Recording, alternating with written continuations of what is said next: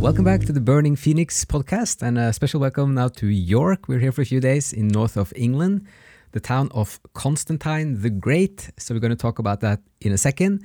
Uh, but first, we just wanted to uh, to share a bit of news. We had a wonderful conversation uh, earlier this week with English professor and also Dante podcaster Robert Louis Abrahamson. So he's uh, emeritus professor in English for the European Division of the University of Maryland and studied at Amherst College, University of Edinburgh, and Rutgers University. So he uh, he he grew up in in uh, the states and then he moved to England and then he's been working on and uh, teaching and also now podcasting about Dante for several decades. So uh, we had a great conversation about the sphere of the moon and like this first step in uh, like the 10 levels of Paradiso and especially focusing on how uh, a, major part in what Dante is trying to to express and communicate is the need to change your perspective, transform your your your mental kind of outlook and apprehension in order to be able to understand what he's talking about in the Paradiso, but also then like more deeply or kind of in a more uh, more essential sense uh, about understanding the spiritual and then opening this this world of the eternal truths and like the transcendent realm in the kind of the widest sense. So there is a need for a shift of perspective, a new way of thinking and seeing the world, and that is very much what Dante is trying to to uh, help us with, with the sphere of the moon as a kind of a gate, through examples, through descriptions, and also through a couple of paradoxes. So um, uh, this the episode uh, was published and earlier this week. So we're going to put a link in the uh, description, and uh, it's on our Dante's Paradiso podcast. And then just a quick note about Constantine the Great, since we now are in York, in Yorkshire. Uh, just um, very briefly, but Constantine became the emperor of the Roman Empire in York in, in a sense. So at the time in 306 AD, you had four emperors in the Roman Empire. This was called the Tetrarchy, and tetra is for four from Greek tetaris, which means four. It's like a, a rule of four. So you had two ruling emperors and you have two successors. And this was then the Eastern and the Western Empire. So at the time in 306, it was Constantinus First in the Western Empire and Galerius in the Eastern Empire. And the successors were Severus II and Maximus II.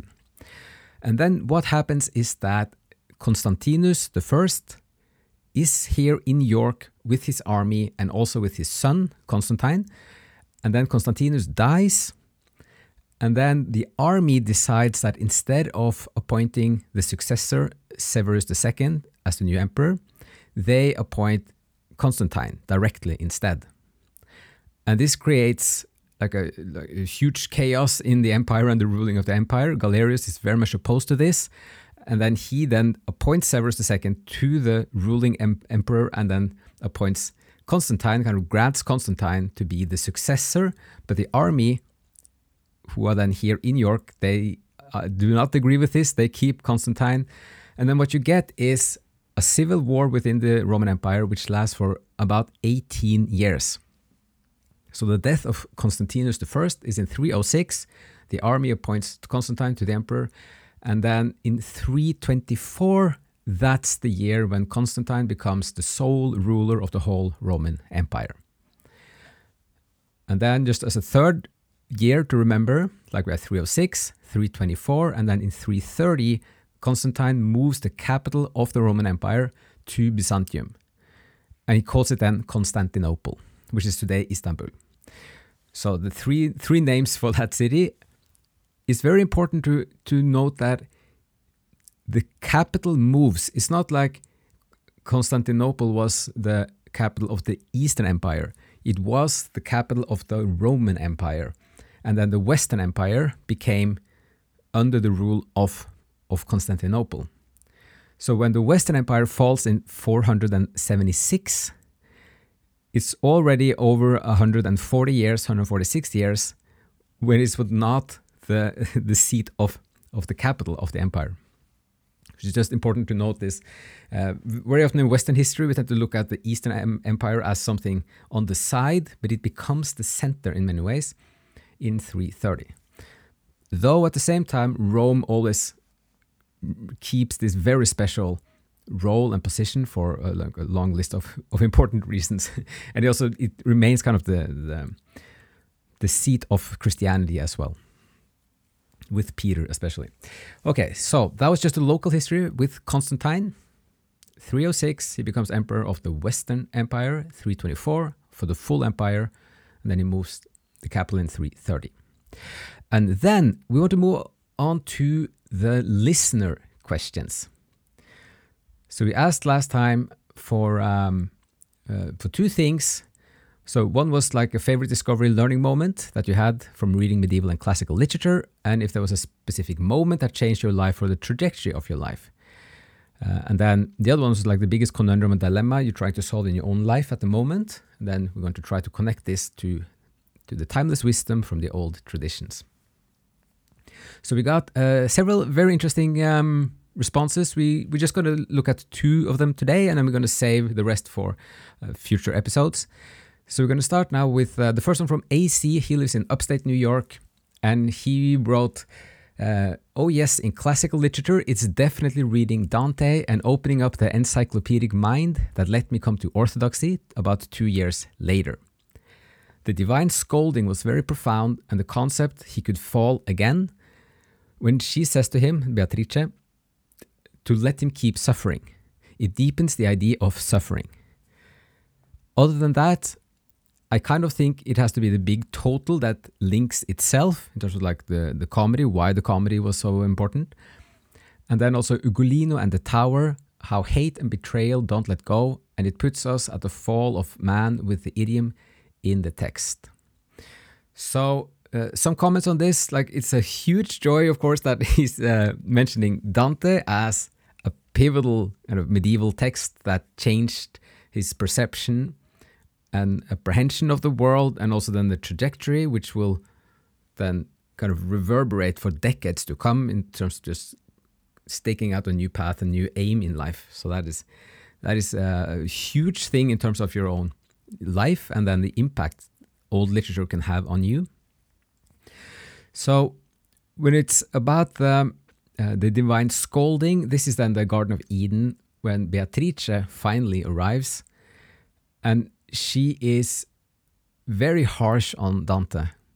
Uh, there are several things to think about this. So one one is that she represents kind of the final judgment in some sense, the final ultimate and the real judgment on Dante, which in the comedy is stated as that he failed his talents and also that he fell away from kind of the transcendent truths early in life and then he came back to it later.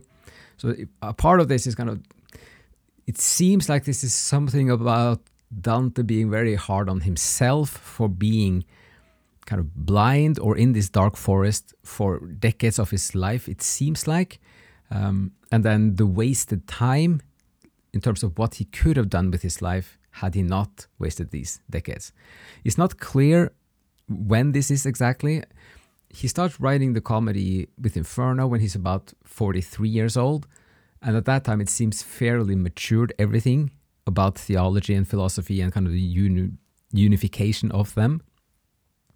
So maybe around the mid 30s could be. That's what he states, like the middle of life in the opening.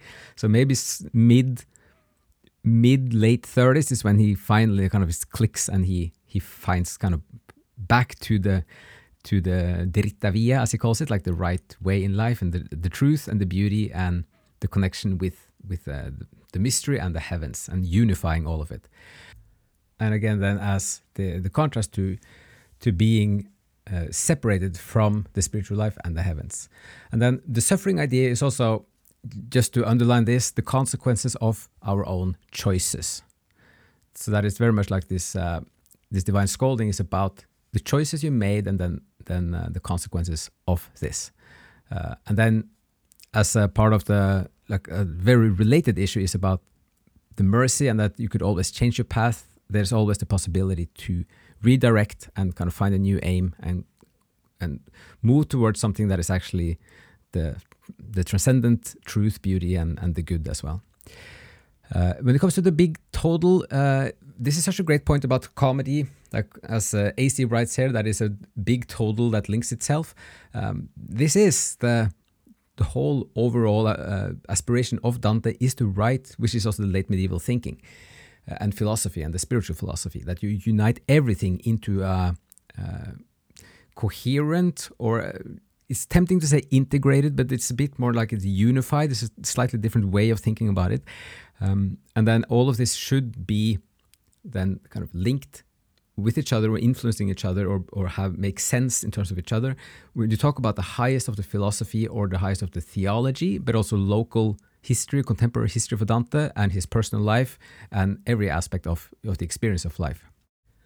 And it's also very interesting to to just note that Dante had the whole story, the, like the whole frame, overall view of the comedy when he starts about 1308 is the kind of the usual estimate with the Inferno. So this is again when he's around 43 years old. Like the two opening cantos outline the whole of the comedy in incredible preciseness, which in some ways kind of locked him into the narrative after it was published in 1314. But there's kind of still no or close to none like examples of incoherence, at least in the overall view of of, uh, of the comedy. Uh, and then he wrote, just as a side note, he wrote the rest until 1321, and that's when he finished the Paradiso and also when he passed away. And the last point from uh, AC about Ugolino. So this is this is right like the the next last thing in in the deepest of Inferno. It's often thought about as the worst part of it. Is worse than than meeting Lucifer in itself in the deepest kind of inner circle of Circle Nine uh, because it's it's kind of more it's both historically accurate and it's about the the horribleness of this person locked up in a tower with his children and then they were just left there to to slowly starve and die. And then also what Dante hints at is kind of uh, what they did to eventually as some of them died but to to keep living for a longer time. It's uh, it's just too horrible to, to, to, say it out kind of, kind of directly. Um, but again it's this is Dante describing kind of the the deepest of something, which then also then later flips into kind of the the potential for the for the opposite, which is kind of infinite, uh, and it's also food for deep contemplation. So the, that was some of the thoughts on on the comment from AC, and then the next comment was from Tom in Charlotte, North Carolina. So he says on the first question about the discovery learning moment from uh, medieval classical literature, he says, uh, My greatest discovery from reading medieval literature was that Dante inserted a mention of free will at the very center of his Divine Comedy, as if to say, everything hinges on that. In the Christian life, all we have to focus on is our will, because that's where the divine gave us our freedom. The decisions that we make with our free will are ultimately responsible for the state of our soul, anxious or, and angry, or peaceful and joyous. In this sense, Christianity is a recipe for happiness. So, some thoughts on this um, on this idea is that it, this goes straight into the heart of the Divine Comedy and its cosmology. That how we exercise our free will leads to different outcomes of a state of, metaphorically then, inferno or paradiso. And that this agency of the free will is what actually makes us living souls and beings, rather than mechanical cause and effect machines. And understanding this aspect is in many ways the central key to unlocking the deepest wisdom and beauty of the comedy. It's gradually revealed in Purgatory, but even more so in Paradiso, which shows that aligning the free will or metaphorically giving back the greatest gift that we have received from the heavens, giving it back again through understanding and aligning with truth, is the path to salvation and to an abundantly rich and meaningful life. And in some ways, perhaps even the ultimate test of our soul in our journey through the earthly life. So, this is such a great point from Tom and like a great discovery. If that was like if to get that out, out of the comedy is in many ways such an essential and almost like a main point of what Dante is trying to communicate in terms of what we can do as individuals to be aware of our uh, possi- like our potential for making choices, and then that we can also then shape our own future through making the right choices. And then the second part from Tom, again in Charlotte, North Carolina, about the biggest conundrum and dilemma you're trying to solve in your life at the moment. And then he says here the biggest conundrum I'm trying to solve in these days is how can I really and deeply integrate my combative side, who wants to win above all, with my deeper, loving, and reflective side? Prayer is the answer, but are there any specific recommendations?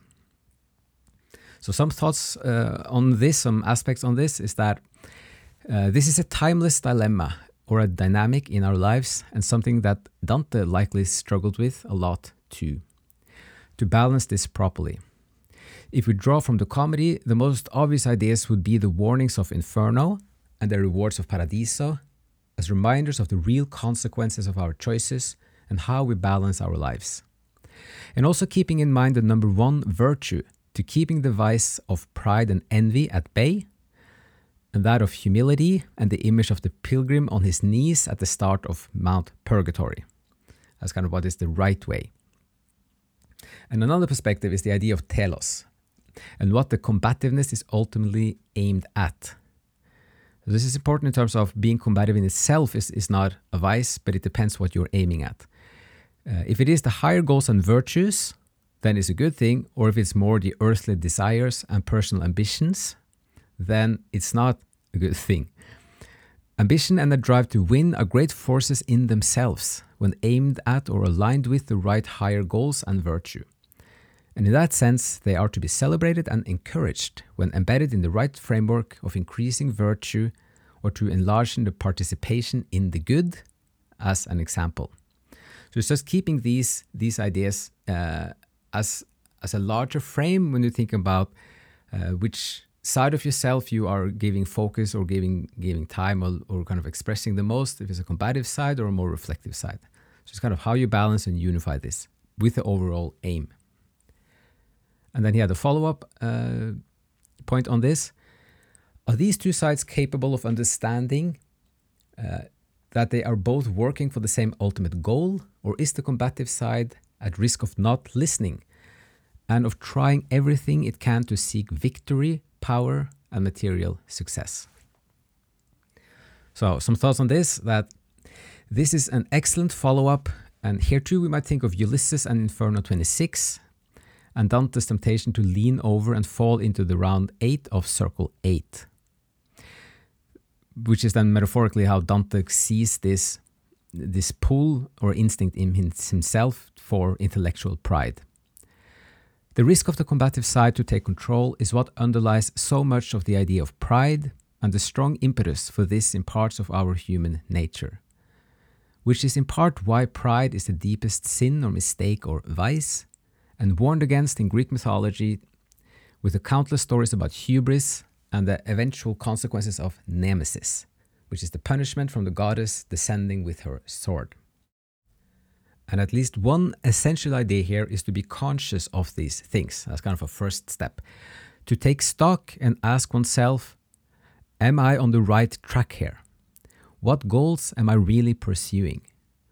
Maybe once every few months could be a good habit to stop and step back and get back to the big picture of what is really important.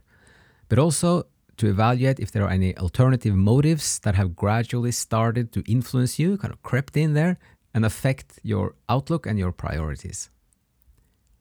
A third idea could be to remember the second dream in Purgatory, where the siren is transfixing the pilgrim and transforming, in his, in his perception, from its true nature as a monster into a beautiful and seductive singer.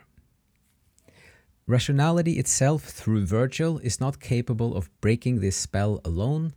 He needs the presence of a saintly figure, as he puts it, to go through with the confrontation and metaphorically rip off the illusion of our less helpful desires and see the reality of it. So, in that sense, regular meditation and prayer to keep the saintly or heavenly as a presence in your mind and your consciousness is at least a big step towards reducing the risk of going astray. And more directly, the combative side not listening would, from the perspective, be more about shifting aims for that side. If the bigger picture is kept as the overall guiding system for yourself, the combative side will have to align itself properly, and in that sense, being an expression of the free will. But it is indeed a constant balance to be attentive to. Again, for example, through daily or weekly contemplations, and then bigger moments of taking stock every few months. And finally, last point on this just being aware of this dynamic is in many ways the biggest step already for internal self management and towards the inner purification of purgatory. After this, as suggested in Paradiso, the truth and beauty of the divine will make it gradually impossible to deviate from it, as it is the long term true and positive way of life.